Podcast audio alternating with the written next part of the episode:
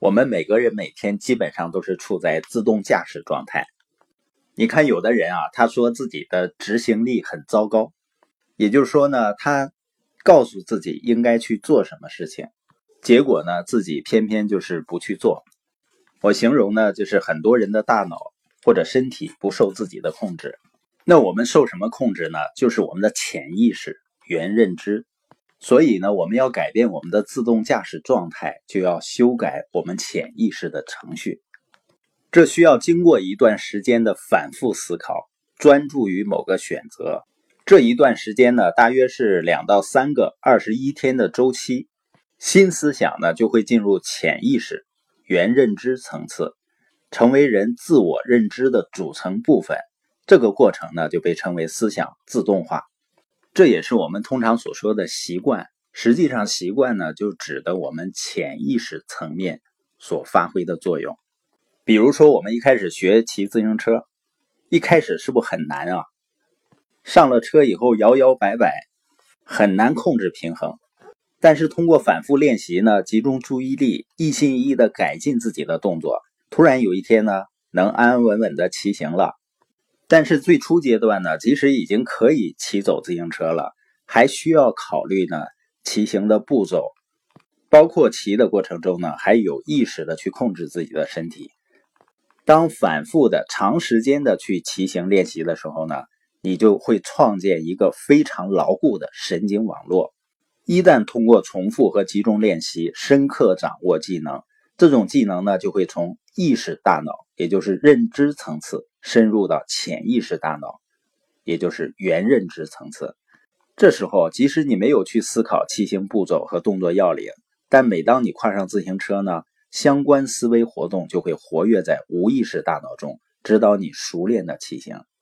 像我记得上学期间呢，我们骑自行车去学校，有一段路呢是一个很大的下坡，一开始的时候呢都不敢骑，到了下坡的时候呢都会下来。推着自行车往下走，慢慢的呢就敢骑在自行车上，捏着闸往下溜，逐渐的呢不捏闸了，体验着呢自行车飞驰而下的那个快感。有的同学呢甚至会松开双手。整个骑自行车这些体验和经验的过程中呢，会刺激大脑生长出新的神经突触，促进大脑结构和记忆不断的良性发展。每一次骑行经历呢，都会丰富你的自行车思想。当我们牢固的神经网络形成以后呢，即使很多年都不骑自行车了，但是当你拿起一辆自行车的时候呢，仍然能够很熟练的去骑行。这个就是思想自动化。思想自动化的原则适用于我们生活中的每一件事儿，因为我们的一切言行举止。是不都源自于我们脑海中的一个想法？所以我们要改变我们的行为啊，就要先构建思想，就像先种下树苗才能收获果实一样。思想产生言语、动作和行为，就好比树苗生长成的树干、树枝、花朵和果实一样。潜意识、原认知呢，就像深埋在地下的根须，滋养着意识这棵认知的大树。支持着他每天二十四小时不停的生长。一个人的潜意识原认知部分呢，充满了一生中形成的所有思想。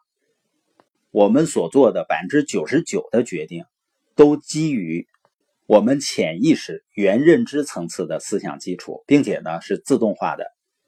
如果一个人的潜意识原认知大脑中充满了负面消极的思想，这个思想基础呢就会决定他的日常行为模式。产生一连串的消极言行，这是原认知层次影响认知层次，进而影响符号化输出层次的一个完整过程。我们通过小孩子的表现呢，能够看出啊，实际上人天生的本性应该是偏乐观的，也就是说，我们思想的基础呢都是健康积极的。但是后来呢，通过糟糕的选择，远离了积极思想，那我们在潜意识里已经形成的消极思想怎么办呢？实际上，我们都可以通过自主选择摆脱消极思想，通过切换思维呢改变人生。